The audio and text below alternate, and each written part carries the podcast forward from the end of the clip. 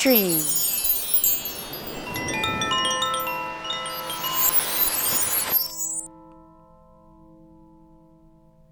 We are dreamed into existence. What we do with that dream is up to us. This is Stream. I'm Jessica DeRuza, and I share with you my stream of consciousness.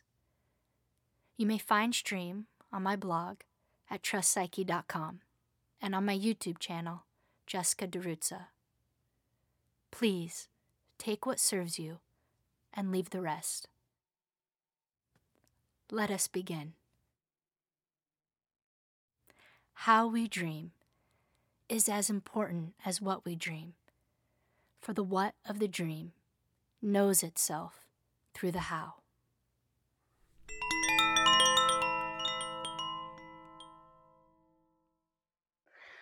Welcome to Stream 8, the Trust Psyche Astrology and Psychology podcast. This is a very special stream.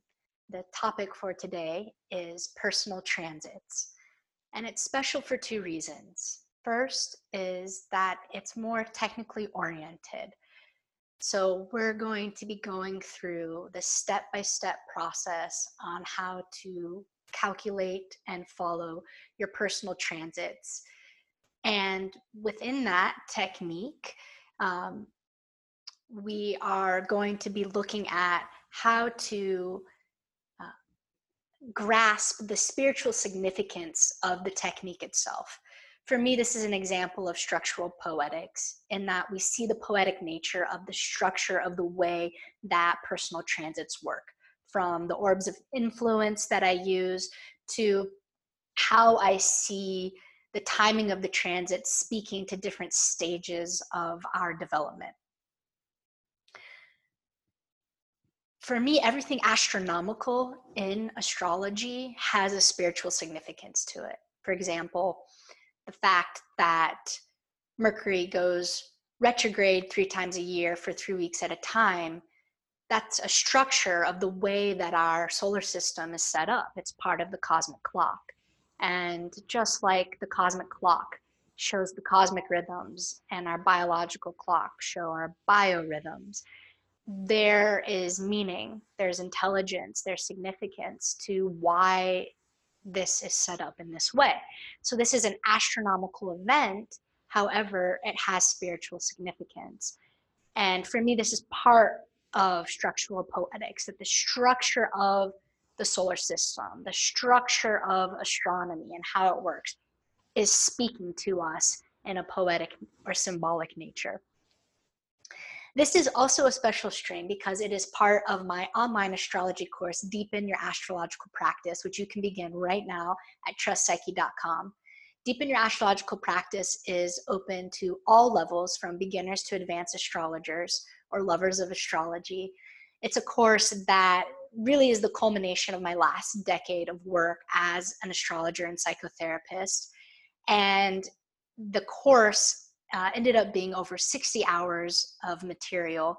Over 50 people collaborated to make and produce the content of the course. It's a special course because not only is it 45 hours of me teaching, but we also had 10 guest speakers and dozens of musicians and artists and astrologers coming together to produce original work, dance, music, video. And so what we did in this course is we went through the 45 archetypal combinations or planetary pairs, and from the sun and the moon all the way out to Neptune and Pluto. So when you take the sun and the moon and the other 8 planets in our solar system, you get these 45 pairs, these 45 different archetypal universes, where for each one, there was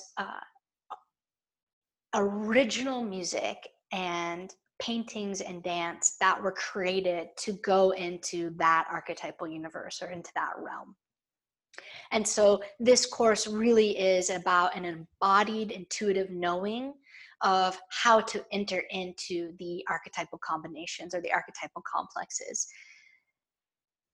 You can see the trailer for Deepen Your Astrological Practice as well at trustpsyche.com. I'd love for you to check it out. I'd love for you to join us. It really is my greatest contribution to astrology thus far, and I would absolutely love for you to come on the journey. So this stream is part of the Sun-Mars section in the course. Each week there's supporting material with guided meditations, experiential exercises, writing prompts, all kinds of things, including this stream, which is one of the only strictly technical parts of the course where we're really just going into, all right, how do you do personal transits? The majority of the course is really focusing on the meaning or the interpretation of the planets and the planets in relationship or aspect with one another. Also, Stream can now be found on iTunes, Spotify, Google Play, and of course, the Trust Psyche YouTube channel. I'd love for you to follow us on all those platforms and subscribe, to like, share, and comment with your friends. It means the world to us here at Trust Psyche as a grassroots astrology community for you to participate and join the conversation. We'd also like to invite you over to like the Trust Psyche Facebook page and to join the Trust Psyche Astrology group and come be a part of the ongoing astrological and psychological dialogue that's happening over there. So we're going to begin now by going into personal transits and the technique. If you're listening to this without the visual aid, you might want to hop on over to YouTube and find us there at the Trust Psyche channel if you want a visual of mapping out the chart and transits that I'm about to go into. So I'm really going to be transparent here in this process. It's going to be a real-time, step-by-step process and how we do personal transits. So let's begin. I am going to now share my screen with you, and I'm going to pull up Travis DeRuza's birth chart. Travis has allowed me to use his chart as an example for calculating personal transits. So the first step that I do when I'm doing personal transits for myself or for a client is I pull up the natal chart and I take it in. So I first see Travis is born on June 22nd, 1982 at 12:18 p.m. in Beaver, Pennsylvania. And I calculate very quickly, 1982, okay, Travis is 36 years old. I look and I see that Travis is born here with the sun at 0 degrees Cancer in a conjunction with the moon. So he's a new moon in Cancer with the north node. I see that the sun is in a 120-degree trine to Jupiter down here at 0 Scorpio and with Pluto at 24 Libra. I also see that the sun is in a 180-degree opposition to Neptune at 25 Sag. And then I see that the sun is in a square with Mars at 9 Libra. I also see that the moon at 17 degrees Cancer is in a square to Mars in Libra, and that Mars is squaring the midpoint of the sun and the moon. So it really makes Travis a sun, moon, Mars person. That 9-degree square is within the orb of influence that I would use for a natal chart for a square, which is around up to 10 degrees. However, with that midpoint, it really tightens that aspect. I also see here that the moon at 17 Cancer is square to Saturn at 15 Libra. So it's a tight aspect that Travis carries. And then he also has the moon in a square to Pluto. I see that, I take in that Travis is born with 17 degrees Virgo rising. The midheaven is Gemini, and Mercury is conjunct the midheaven in the 9th house. It's in a wide conjunction with Venus and Chiron. And the Chiron, Venus, Mercury, stellium in the 9th house is all opposite Uranus at 1 degree Sagittarius. Lastly, I take in that there is a yod happening here, 2 quincunxes and a sextile.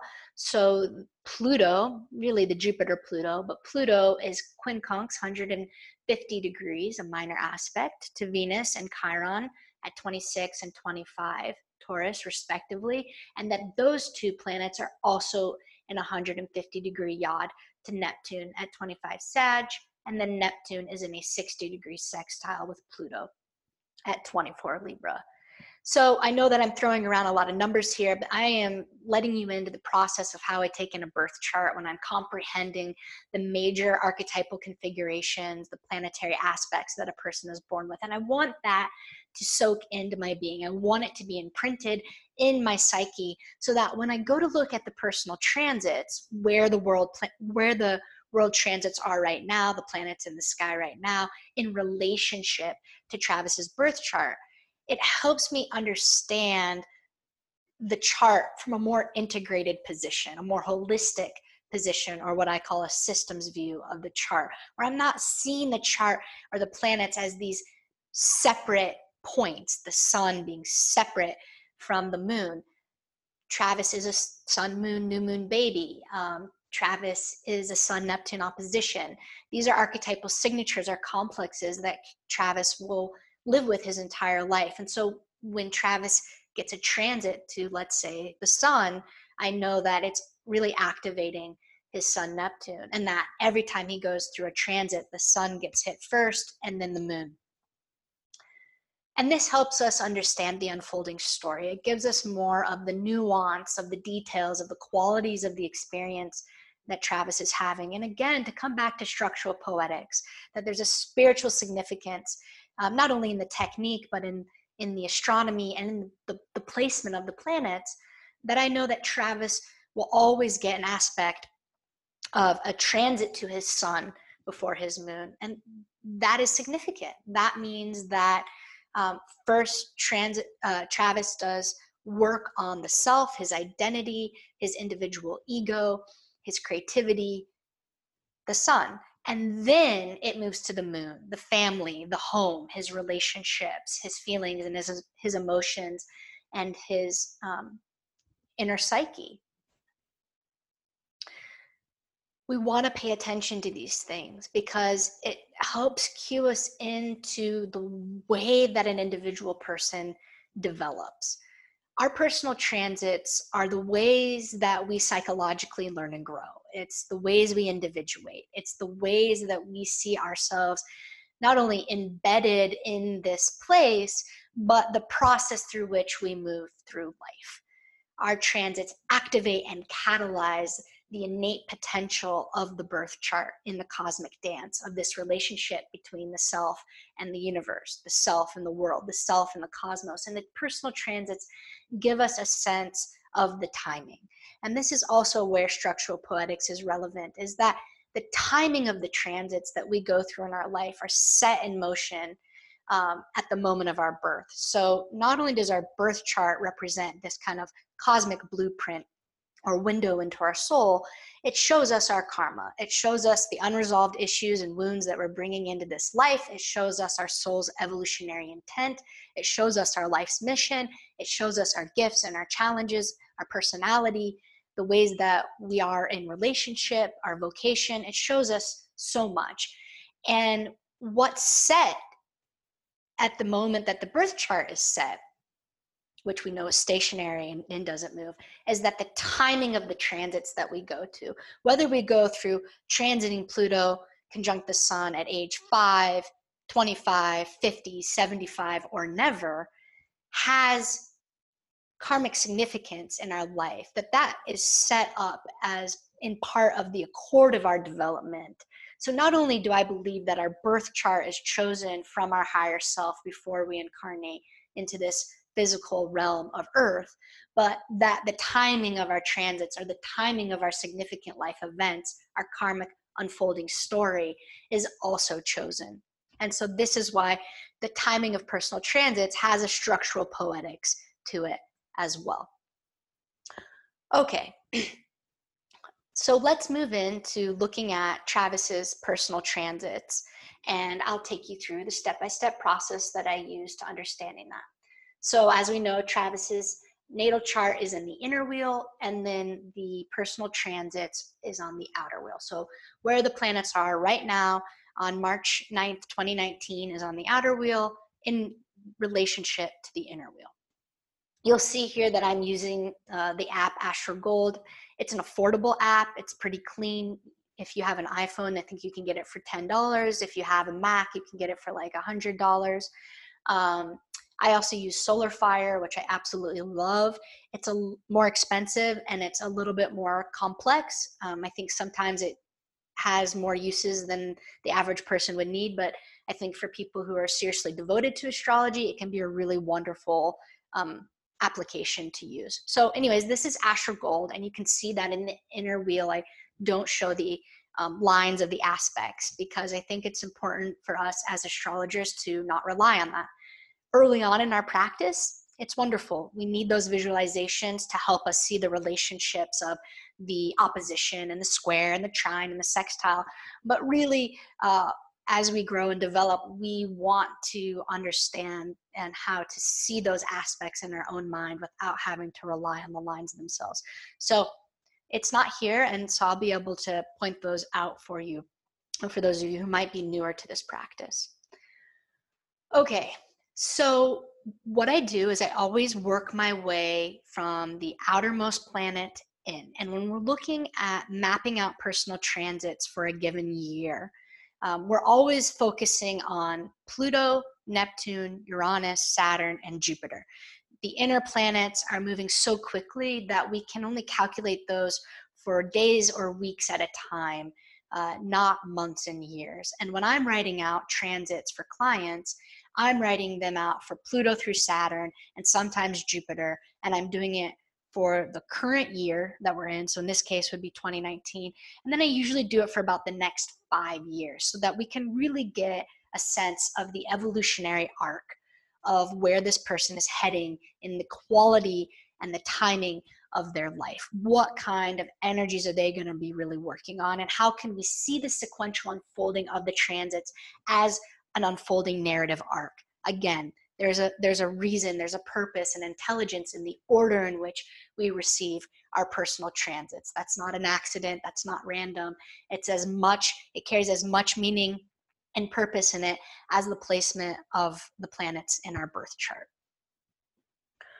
So what I would do first is I would look at Pluto here, which is currently at 22 degrees of Capricorn.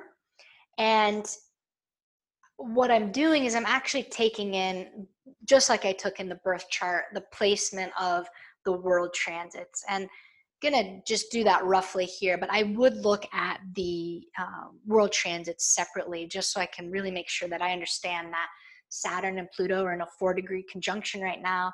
I know that they've been conjunct from approximately February of 2018, and it's going to go through the end of 2022. They're really tight right now. They're within 4 degrees. So this is a field of energy. It's an archetypal complex. Right now, Pluto and Saturn are together in Capricorn. So really, it's a Saturn-Pluto time period, a Saturn-Pluto epoch. And everybody born during this time is going to be born with the generational aspect configuration of Saturn-Pluto. I also know that Pluto is square Uranus. It has been since 2007. It's going to go to about 2020. We're coming near the end of that. It's in an 8-degree square right now. And then what this means is that pretty soon here, Saturn and Uranus are also going to be square one another. I also see that Neptune is at 16 degrees Pisces, which is in a 90-degree square to Jupiter at 22 Sag. All of 2019 is a Jupiter square Neptune year. So I want to take that in as well. That covers the significant outer planet alignments that are happening in the world transits right now. And that's all we're really needing to focus on when we're looking at personal transits for, again, the scope of time of months and years, which is what we're doing here. So the first place I begin is with Pluto, and I want to look at all of the major aspects that Pluto is making to the natal chart. I'm going to focus here on the 5 major aspects: the conjunction, opposition, square, trine, and sextile. So the first thing I noticed is that Pluto has been opposite Travis's natal moon at 17 Cancer, and I see that Pluto has also been square Travis's natal Saturn at 15 Libra. Again, because Travis is born with moon square Saturn, that whole complex has been being transited by Pluto and will continue to do so for a little while longer. I also see that Pluto is in its square to Travis's natal Pluto. I mentioned earlier that Travis is 36. what I'm calculating there when I see that age is I instantly know that he is has entered his midlife transits, which are universal transits that every person goes through around the ages of 35 to 45. It's a significant turning point in our development as human beings, psychologically, emotionally, spiritually. And in this case, Pluto square Pluto is one of those midlife transits. So is Neptune square Neptune, which hasn't quite begun yet. Saturn square Saturn, which is the first Saturn alignment after the Saturn return that happens as another universal transit for everyone between approximately the ages of 28 and 31. Really, the Saturn opposition is considered more of the midlife transit, and that's not going to happen until Travis's early 40s. And then lastly, the Uranus opposition, which we're nowhere near yet, is another universal midlife transit. So Travis is just at the beginning of the midlife transits getting kicked off with Pluto square Pluto. So I'm calculating that I know because he's 36, he's probably in Saturn square Saturn and Pluto square Pluto. So the next thing that I would do is I'm going to move the clock here by months at a time. That's how I track the transits. And I'm going to go backwards in time to see when did Pluto first begin to square Saturn and oppose the moon. Now, a little bit on the orbs of influence. The orbs of influence that I use for personal transits, especially when we're looking at outer planetary alignments into the birth chart. Remember, the further out a planet is, the more rare the alignment is, because the further out a planet is, the slower that it moves around the sun, the slower it moves around the solar system, therefore the slower it moves around the birth chart.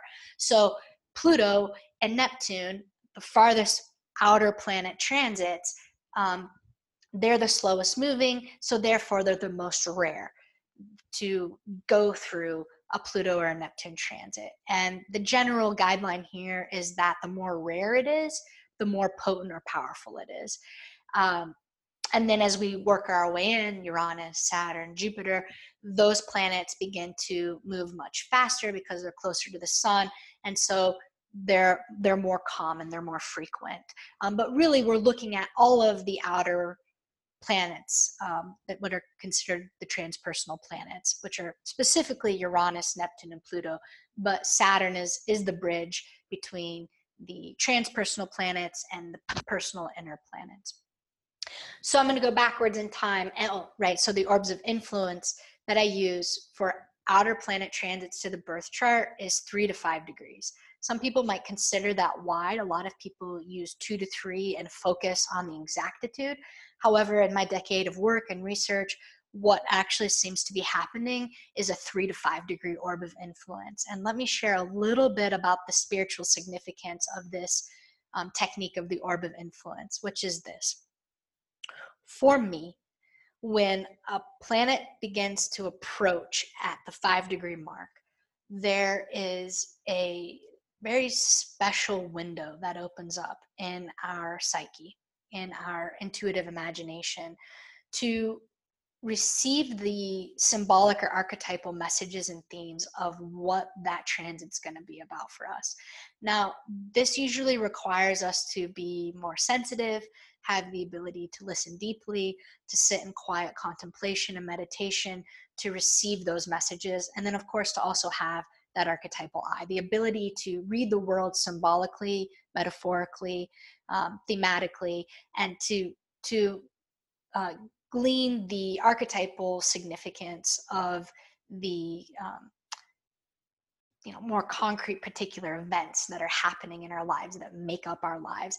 So what I'm saying here is that at the 5 degree approaching orb of influence or personal transits, there is a holographic intimation or a fractal opening of what it is that we can thematically expect to go through in the remaining transit, which by the time it gets to 3 degrees, full immersion, we're completely in the transit. There's no longer a sense of distance or therefore that kind of perspective that we can get when something's a little bit more removed or we have a little bit more distance to look at it, which is what's happening at the 5 degree mark. If we can imagine a wave coming in, the wave starts to come in slowly, and then as it builds momentum and speed, it picks up in height and intensity, force and power, and then it moves out again. So the 5-degree orb is really like we see the wave coming in, and there's things that are starting to pop up phenomenologically in our life that we're really starting to get activated. Little signifiers and events are starting to come in, but it's not full potency yet. It's not full power. We're not in a full immersion of the transit yet. That's happening more at 3 degrees, and then it's really full immersion, 2 degrees, 1 degree, exactitude, you know, and then within that, there's always going to be this motion of planets stationing retrograde and direct, passing back and forth over the natal chart. And a good guideline there is that whenever a planet stations direct or retrograde at the exact degree of your birth chart planet, there is a portal that opens with greater concentration. The veil is thin, and more content, more data, more experience is siphoned through into our life. And so we want to really pay attention to when that happens. And then the transit goes out, and once it hits the 3-degree mark of separating from the natal position, we're starting to release. And by the time it gets to the 5-degree mark, between the 3 and 5-degree mark of separation, we are integrating, we are embodying, we are, you know, looking back at all of the lessons and the teachings and the experiences that we've gone through, from the suffering to the joy. And we're going, wow, you know, look at what just happened over the past year, 3 years, 5 years, and really get that perspective of retrospective, you know, hindsight 2020, going, oh, that's what that was about. Look at what happened. I understand now the ways that I developed and I grew and, you know, evolved, and look at what happened there. And so it's another moment of getting a little bit more distance from the transit and being able to have that perspective to kind of intellectually integrate what was probably a very deeply embodied, visceral, physical, spiritual, emotional, and psychological process that you were immersed in for that period of time of that transit. And so the separating of the 3 to 5 degree mark helps us, give us another window of that hindsight 2020, and going, okay, you know, it's important that we take the time to live, embody, give form to, integrate into our life slowly, methodically, carefully, into practice, everything that we were given, all of the revelation and the insight and the experiences, all of the knowledge. We want to turn that into wisdom, and we need to do that by taking the time to actually embody the lessons and the teachings that came through. And that's really what starts to happen at the separating mark of the 3 to 5 degrees. So I would use that 3 to 5 degrees approaching and separating for all of the hard aspects or dynamic aspects, the conjunction most definitely, the opposition, and even the square, but most definitely the conjunction and the opposition. For the trine and the sextile, I use the 3-degree orb of influence approaching and separating, with it being very active from 1 to 2 degrees. I'm not going to get into minor aspects here and their orbs of influence. As far as personal transits and the things that break that pattern would be the Saturn return. We would use a 15 to 20 degree orb of influence approaching and separating for the first Saturn return, the second Saturn return, and the third Saturn return, happening at 30, 60, and 90, roughly. We would also, Saturn to itself, in the square and opposition, we'd use a solidly 7 to 10 degree orb of influence approaching and separating. The same would be true to any planets to itself. So the Uranus square, 5 to 7 degree, the Uranus opposition, which happens for everyone roughly between 40 and 45. I would use a 10 degree orb approaching and separating. And Pluto square Pluto, it's solidly 5 degrees. And Neptune square Neptune, solidly 5 degrees. And the same would be true for the opposition of those. Maybe you would see it, you know, 5 to 8, somewhere in there.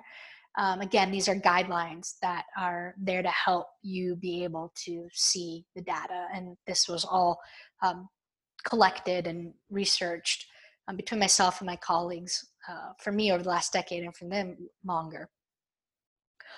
So I welcome you to try this method on and see if it works for you. All right, let's start the practice now. So I'm going backwards in time to when Pluto got to 5 degrees approaching to the square to Saturn at 15 Libra. So what that means is that I am gonna go back to 10 degrees Capricorn, which was years ago. So I'm just going backwards by month here, and you can see the planets going backwards. And I'm looking for the first time that Pluto got to 10 Capricorn, which would be right. Just wanna make sure. So I always go a little bit past when it was at 10 and then here. So Pluto got to 10 degrees Capricorn in February of 2013. And that means Pluto began to square Travis's Saturn in February of 2013. And then I want to move forward by months to see when Pluto got to 12 Capricorn, because that would be a 5 degree opposition to Travis's natal moon at 17 Cancer. So I'm going to go ahead, see when did it get to 12? Not yet. And then here, February of 2014, a year later, Pluto began to oppose Travis's natal moon. So what else I do here is I actually want to show you that how I write this down. So I'm going to pull up my Word doc here and show you that these are the personal transits for Travis DeRuza. The transiting planet always comes first whenever speaking. So Pluto Sun means always that the transiting Pluto in the sky is aspecting the natal sun. That's how we speak this language, so that we don't have to say transiting Pluto is aspecting your natal sun. We can say, oh, your Pluto Sun transit. So it's the shorthand for us astrologers to know the transiting planet is always spoken first, because it's the one that's in motion, whereas the birth chart always stays. So I come here and I write down,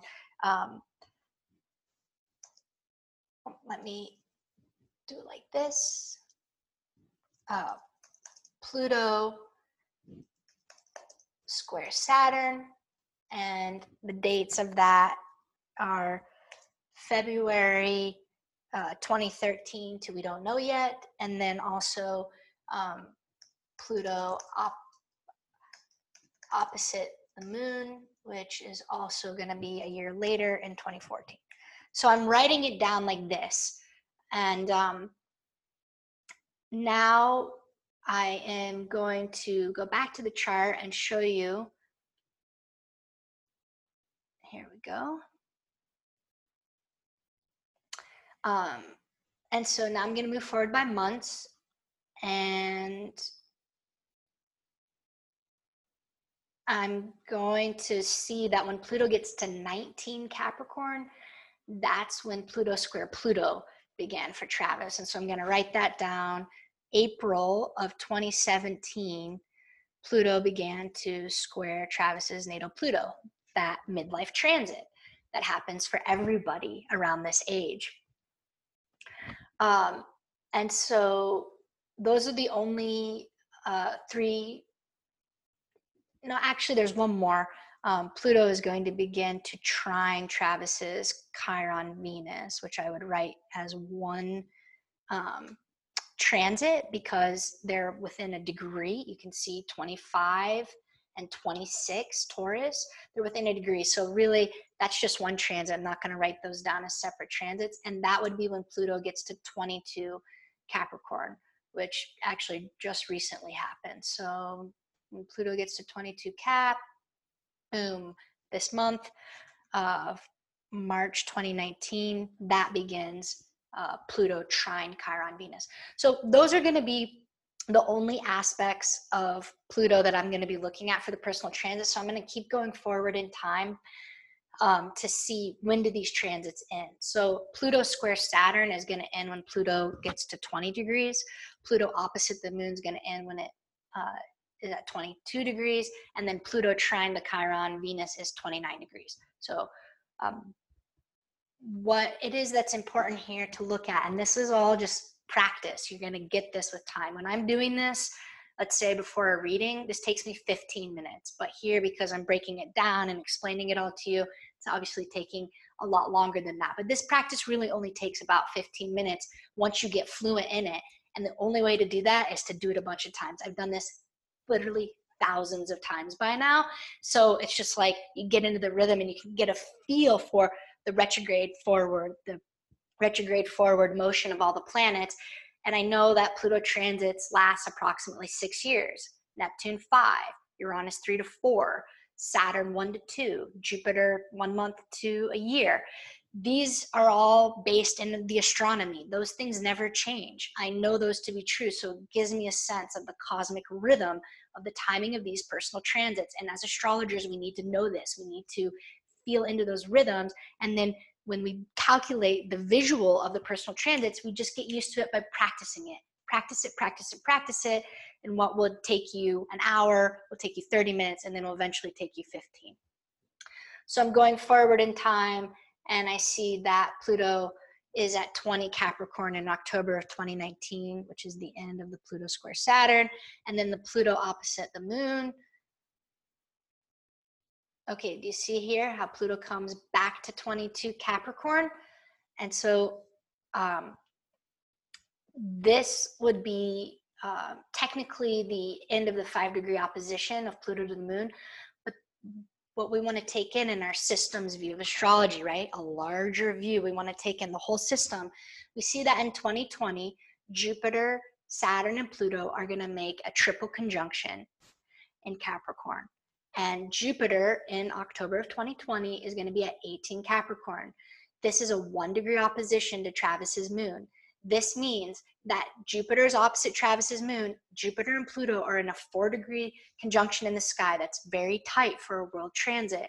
So really, it's still Jupiter, Pluto opposite the moon. And so I want to go forward in time to see Jupiter off of Travis's moon before I call the end of the Pluto moon transit. Okay, so I would go to here, December of 2020. For the end of Pluto opposite the moon. Now that might seem like a little technicality, but I do feel that it's important for us to give ourselves and our clients the most realistic take on the months of when they can expect these things to happen. Of course, it's not, one month it's on, the next month it's off, but generally speaking, I would say, it's very safe to say Pluto opposite the moon will be felt by Travis until December of 2020. And that's helpful for a person to make meaning and relevance of their life events, and also help them with the timing of decisions that they need to make, knowing that this is happening. Okay, and then let's keep going forward in time to get to the end of Pluto square Pluto, which is gonna be 29 Capricorn. I'd really just say probably 0 Aquarius, once Pluto moves into Aquarius and it's out of Capricorn, that's when it's safe to say that it's the end of Pluto square Pluto. So here you can see that in February of 2024, Pluto got to 0 Aquarius. But I want to go forward in time to make sure that it didn't station retrograde and enter back into Capricorn one last time. And this is important to catch early on in the practice, is we really want to make sure that we're going a few months past when we think the transit's done, just to make sure that that planet doesn't station and go retrograde and continue the transit. And so in this case, it does. Pluto goes back to 29 Capricorn. The square to Pluto is still therefore happening. I go forward, and then when does it enter Aquarius? Finally, for the last time, December of 2024 is the end of Pluto square Pluto. And then lastly, this would also mark the ending of Pluto trining the Chiron Venus, 3-degree orb separation. I would just call it the same time of December of 2024. So I hope that you can get a sense of how I just did that. One last thing to add into this piece is that a transit is active, and that goes for world transits or personal transits. From the very first moment that it enters the orb of influence to the very last moment that it leaves the orb of influence, it is operative, it is active, it is significant to our life and life events the entire time that transit is operative. And this is really important because a lot of astrologers will say, well, no, you know, once it leaves the 3-degree mark, even if it comes back, then the transit's done and then it starts again. And I just don't see that to be true. I think that that's not how time works. I don't think that's how psyche works. That to me is a much more kind of one version of a much more masculine solar model. First of all, that it's a tendency to leaning more towards literalism, separatism, and a kind of strict linear definition that, again, I don't think psyche or time operates in that way. I don't think things start and then they stop and then they start. I think they start. I think there's waves within the process. And I think that within that whole time, that process is activated. So transits are operative from the first moment they begin to the last moment they exit. And I think it's really important for us not to fixate on when they're exact. It's relevant, it's significant, it's helpful to know, but sometimes the most powerful or significant events of our life don't happen when the transit's exact. It can happen at the 3-degree mark before, it can happen at the 5-degree mark after. That's not how psyche works. That's a much more, again, literal, concretized version of this process, which is actually deeply fluid, deeply metaphorical and symbolic. That for me, that's too constrictive for psyche, for energy, and for the archetypal realm. So I really want to encourage you to see the transits being operative from the entire time they're in the orb of influence, from the first moment they enter to the last moment they exit, and to not overly fixate on exactitude. I think this will actually help bring a greater ease and a widening of your experience so that more of life actually makes sense in a connective way. I find this actually to be really healing and helpful. So let me just go up to the image of writing out the transits one last time so you can get a visual of that. So the end date for the Pluto square Saturn is going to be October 2019. The ending of Pluto opposite the moon is going to be December of 2020. And then I want to put in the other one, which is Pluto trine Chiron Venus, one transit, and that one began in right now March of 2019 and goes until December of 2024. So that's the visual of how I write out the transits. I'm not going to keep showing you this, but I would write this out all the way down from Pluto to Saturn and sometimes Jupiter. Maybe I'll show you one more time with Neptune just so you can see how I break that up, but that's how I write it out. I usually write it out in shorthand with the glyph Pluto and the glyph of the square and the glyph of Saturn, but I can't do that here, so I'm showing you this way. All right, so, oh, did I not show you that here? Sorry, there we go. Now you can see it. That's what it looks like in the writing of it out.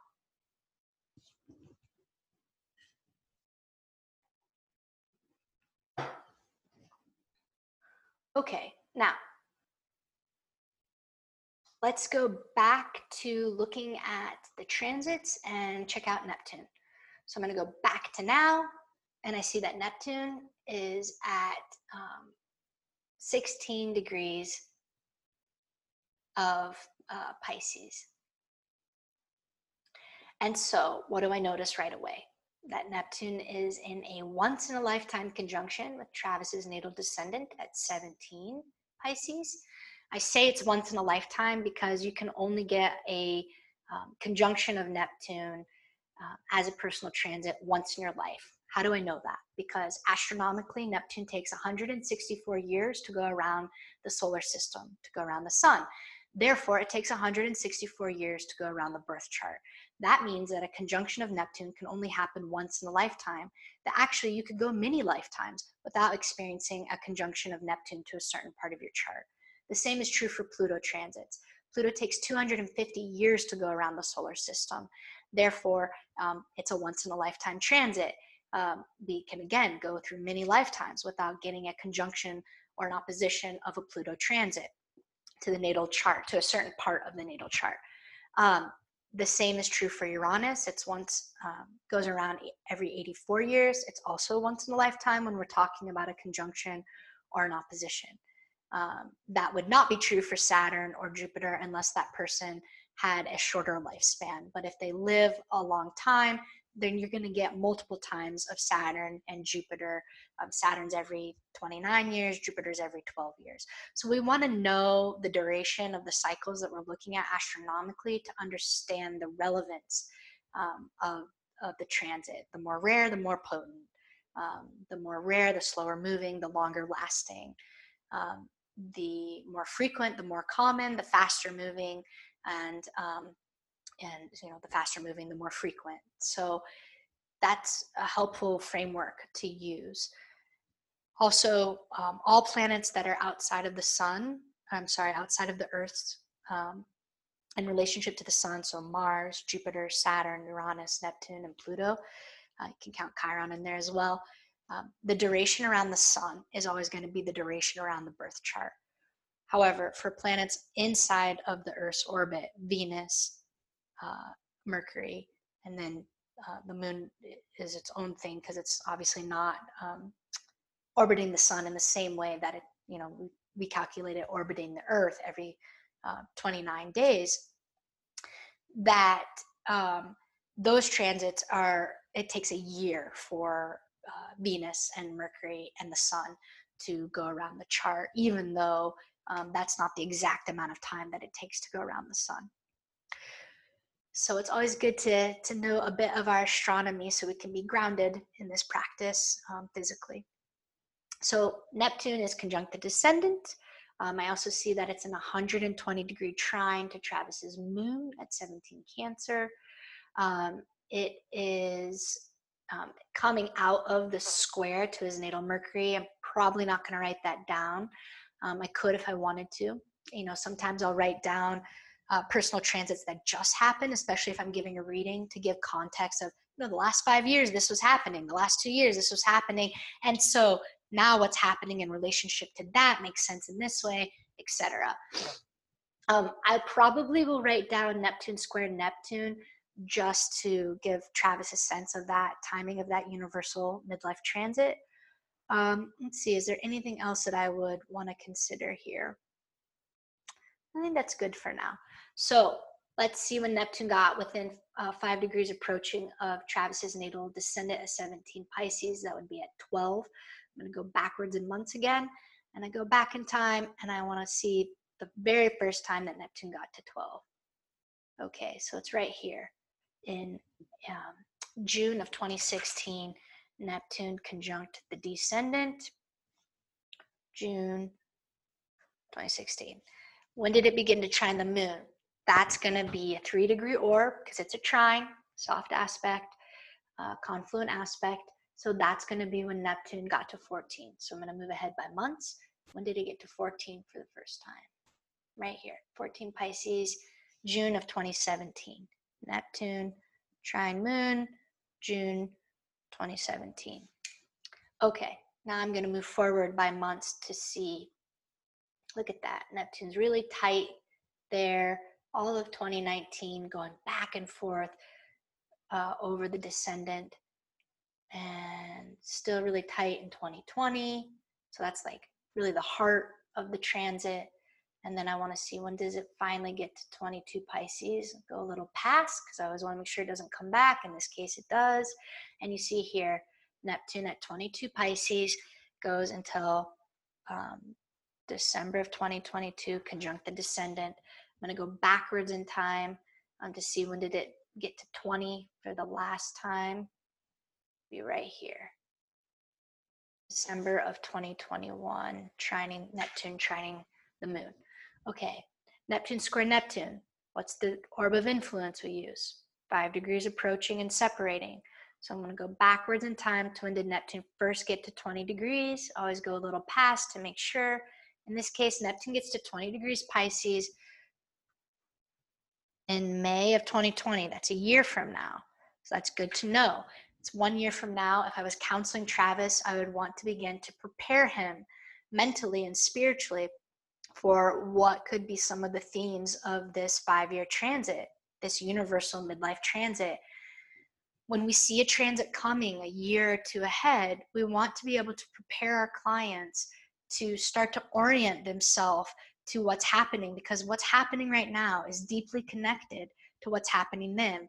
Time is linear from this perspective of being human in this current density and dimensional reality. However, we know that that in another case isn't true. And so everything that's happening right now, in a sense, is not just a consequence of the past, but it's also a being pulled forward from the future. And those are our future transits. And so Neptune square Neptune is beginning to pull things out of Travis that are then going to actually be events that occur in his life once the transit begins in May of 2020. And so I'm going to go forward in time to see when does Neptune leave Pisces and enter into Aries and stay there. That would be the end of Neptune square Neptune. So I see that Neptune's at 29 Pisces, goes into 0 Aries. Does it go back? Yes, it goes back to 29 Pisces in November of 2025. So I'm going to go forward and boom, there. Neptune is at 0 Aries. Now, you can see we once again have this example of Saturn and Neptune are in a tight 1-degree conjunction in February of 2026, and Saturn is still square Travis's natal Neptune by 4 degrees. So I would say that Neptune square Neptune is still happening because the Saturn conjunct Neptune world transit is a field of energy, and that field of energy is operative and activating the natal Neptune. So I actually want to see when does Saturn get off the Neptune to find the end of Neptune square Neptune. And it actually happens pretty quickly here. So really, we're just talking about the difference of a couple months, which, you know, in one hand, is it that significant when we're looking at a 5-6 year transit? Maybe, maybe not. But, you know, I think it does matter. So I'm going to say March of 2026 is the end of Neptune square Neptune. So let me show you one last time here the Word document so that you can see how I would write this out. Pull this up. And so what I would do is I would take a couple spaces and mark the beginning. Neptune, conjunct, descendant. That's the shorthand for descendant. The time period for that began in June of 2016, and it goes until December of 2022. And then Neptune trine moon goes from June of 2017 until December of 2021. And then lastly, Neptune square Neptune. Okay, that begins next year in May of 2020, and it goes until March of 2026. Okay, so you get the gist of how I'm writing that out. And again, I would then write out Uranus, and then down here Saturn, and then if I felt like doing Jupiter for the year or the next 2 years, I would. So that's that. Okay, we don't need to look at that sheet again. That's just for your visual reference of like, what does it actually look like? And remember, the transiting planet always comes first. Okay, so back to the chart. And now that we've gotten the hang of this, I'm gonna move a little bit faster. So now I'm going to go to Uranus. I see that right now transiting Uranus is at 0 Taurus. It's just moved into Taurus for the first time in approximately 80 years. So what do I see from this? Transiting Uranus is currently exactly opposite Travis's natal Jupiter at 0 Scorpio. It's also been opposite his natal Pluto at 24 Libra. It is in an exact 60-degree sextile to his natal Sun. It was trining his natal Neptune. It no longer is. And is there anything else I want to include? It's going to be a while before it conjuncts Venus Chiron. Now, I might want to map out the Uranus opposition and the timing of that, just because it's such a significant event. Again, a universal transit that we all go through from 40 to 45. Travis is 36. maybe I want to plant that seed, especially if he doesn't already know about it, or if he does, to give him the timing of that, to say like, this is the next pretty significant life time period for you developing, you know, in a way since the Saturn return. I mean, Carl Jung said that, you know, the 40s is when we individuate. Now, when we look at that astrologically, what happens then? The Uranus opposition. The Uranus opposition is such a special time because it's the time where our daemon, that which we were seeded into this life to bring into the world in our own creative, brilliant way, is meant to come out in a bigger, fuller, more developed, more mature expression. So it's a time period where there's a lot of upheaval and a lot of radical change and breakthrough, and it's a very big rebirth energy. It's the movement of the first half of our life into our second half of our life. But it's also a time period where we tend to deeply individuate even more from our family and society to bring out our unique gifts. Think Aquarius, you know, our unique individual gifts. And so this is an extremely significant time period. It's a little ways off the horizon, for Travis, but it's coming. And so I might want to write that down for him just so I can give him a sense of, hey, this is when this is coming. So let's go backwards in time. When did Uranus get to 19 Aries? Because that's when it began to oppose Pluto. Boom. For the first time right here in June of 2015. That marks the beginning of Uranus opposite Pluto. When did it begin to oppose Jupiter? When it got to 25 Aries, right here, May of 2017. When does it begin to sextile the sun? When it gets within 3 degrees, which is right here, shortly after when it begins to oppose Jupiter. Uranus sextiles the sun in June of 2017. Now, why are these two transits virtually happening at the same moment? Uranus opposing Jupiter and Uranus sextiling the sun? Because we go back to Travis's birth chart, he's born with an exact sun trine Jupiter. That means that when his sun gets aspected, so does Jupiter. And in this case, Uranus is opposing the Jupiter and sextiling the sun. Okay, now I want to keep going forward in time to see the end of this. Uranus ends the opposition to Pluto, I would say here, June of 2019. I know that that's, you know, more like a 7 degree mark, but I think especially when we have a planet in the birth chart that's near the end of a sign, like 24 Libra is, we want to make sure that the transiting planet that's aspecting it is going into the next sign before we really say that that transit's done when we're looking at the hard aspects of the conjunction, opposition, and square. So I think it's safe to say June 2018. Or I'm sorry, I'm in the wrong year. The Uranus goes back into Aries, and then I would say boom, April of 2019, excuse me, when Uranus finally moves out of Aries into Taurus, see? So you gotta catch that and keep going forward and making sure that doesn't station retrograde. And so here, I would say next month, April of 2019, Uranus is done in the opposition to Pluto. When is it done in the opposition to Jupiter? Here, it's probably done sextiling the sun, I would say April 2020, because it's a smaller orbit influence, but really because it's activating Jupiter, we want to make sure, does it come back to 5? No. So yeah, the transits, it's the same time period. So here, Uranus ends the opposition to natal Jupiter and sextile the sun, April of 2020. Okay, let's go forward in time so I can show you that 10 degree orb approaching and separating for the Uranus opposition that I mentioned is a different orb of influence that I would usually use for Uranus transits. So I want to see what happens here with Uranus. It enters into Travis's 9th house, and it begins to conjunct his natal Chiron in June of 2023. So it's going to begin to activate the beginning of that stellium. So the Chiron-Venus conjunction at 25, 26 Taurus is activated in June of 2023. And then I would say that it's safe to say that that's also the beginning of Travis's Uranus opposition.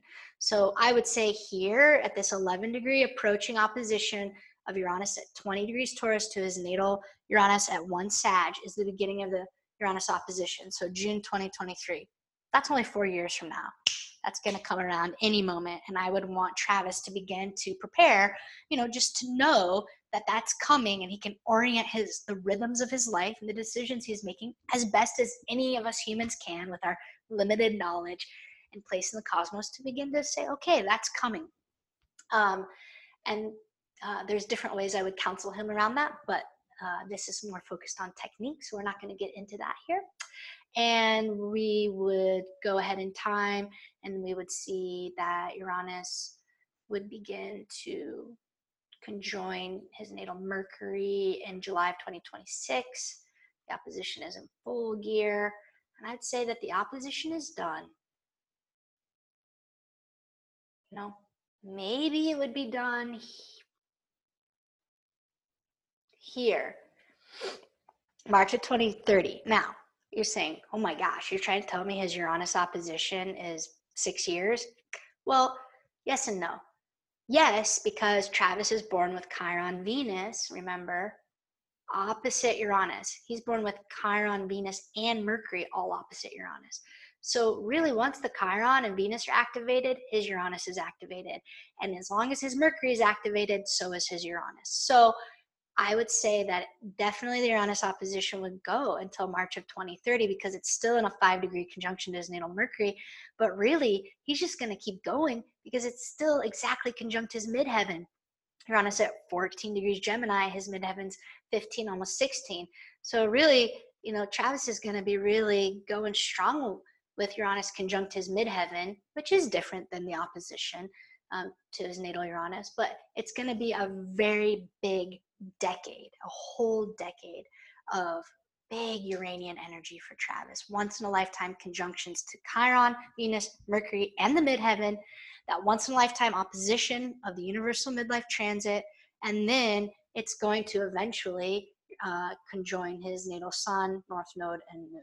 So, you know, it's getting a little ahead of ourselves, but I would want to take that in as a counseling astrologer and be like, that's a humongous decade of once in a lifetime consecutive Uranus conjunctions for Travis.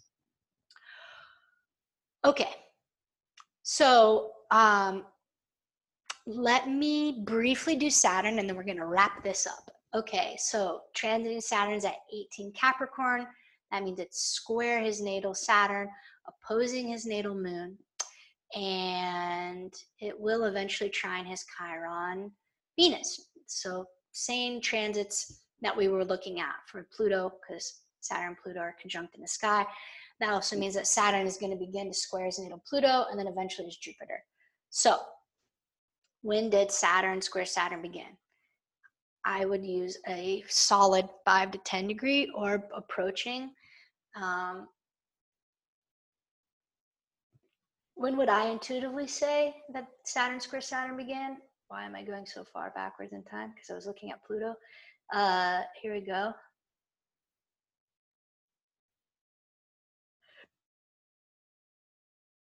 I would say here. Saturn square Saturn began in March of 2018.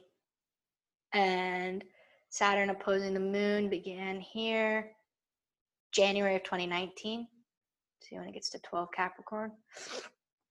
And then Saturn begins to square Pluto. Next month, April of 2019.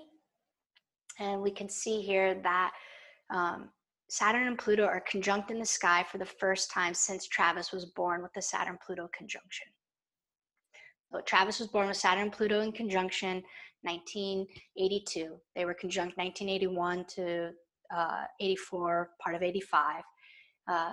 Here we are 35 years later, and now Saturn and Pluto are conjunct again. Saturn and Pluto conjoin in the world transits approximately every 35 years. That's a certain rhythm of the cosmic clock of our solar system if we look at the structural poetics of our solar system astronomically. So Saturn and Pluto are conjunct for the first time since Travis was born. They also happen to be in a 90-degree square to Travis's natal Saturn Pluto. This is an extremely significant time. Whenever we're born with an archetypal aspect configuration in our birth chart and it happens in the world transits, there's a mutual activation of that complex in our psyche and in the world, and it's a time where there's just a very strong resonance of that energy. It's very much permeating and saturating our consciousness and our experience, both inner and outer. It's also really important to remember here that transits are trans individual, meaning that it's not just about you as an individual person or an individual psyche, some atomistic separate ego entity. No, it's affecting the whole field around you. It's not just your inner life. It's not just your work or your relationships, but it's other people. It's the experience of the world or environment around you. It's your family. All of these things are part of the field of these personal transits for you. So if transits are trans-individual, they're not just happening to you. If you are in a relationship, they're happening for that relationship. Whomever you share home with, they're going to be feeling those transits as well. It's the environment and the world around you as much as it is yourself and your inner life.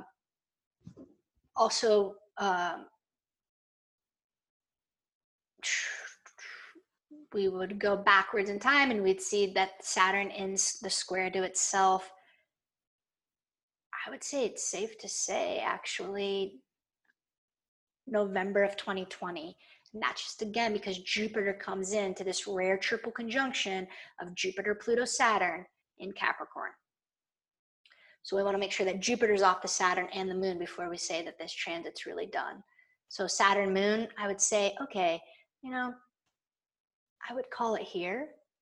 I'd say, Saturn moon is probably realistically done February 2020, but he might feel some leftover stuff of it because of Jupiter there until November 2020.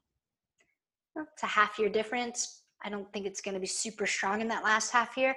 I think there just might be some residual energy, and that's how I would feel that. It's like, feel that with me. It's just residual. It's just residual. Okay.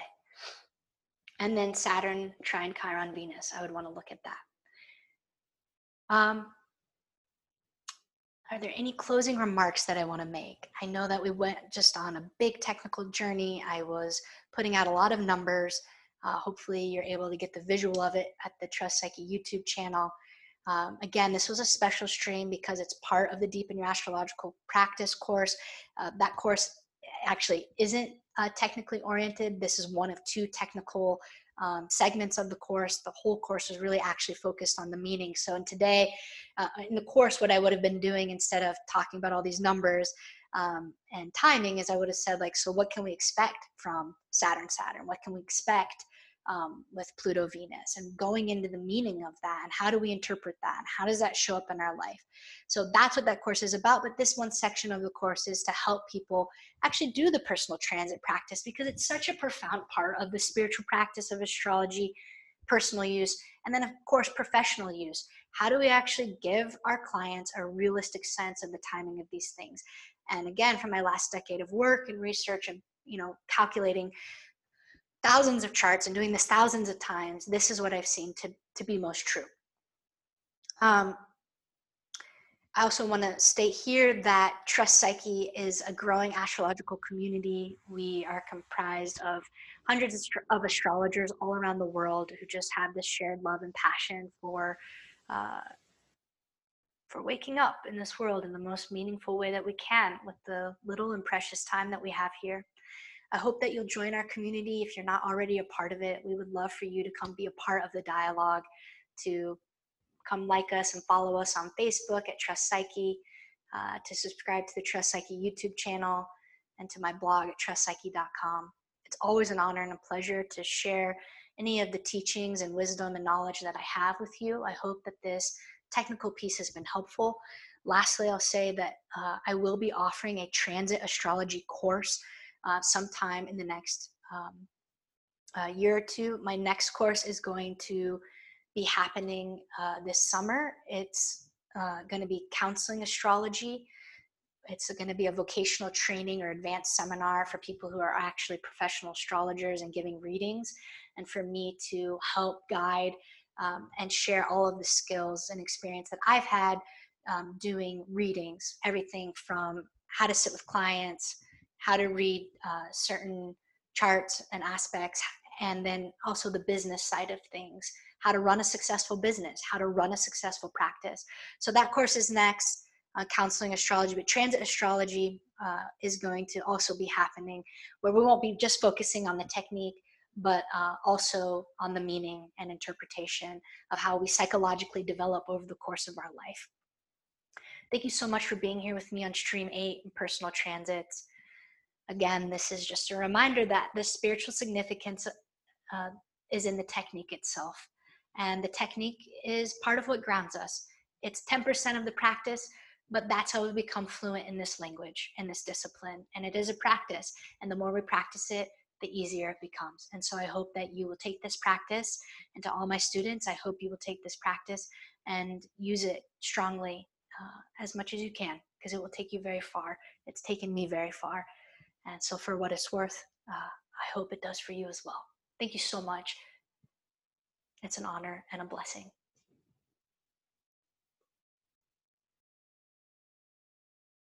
Take care, everyone.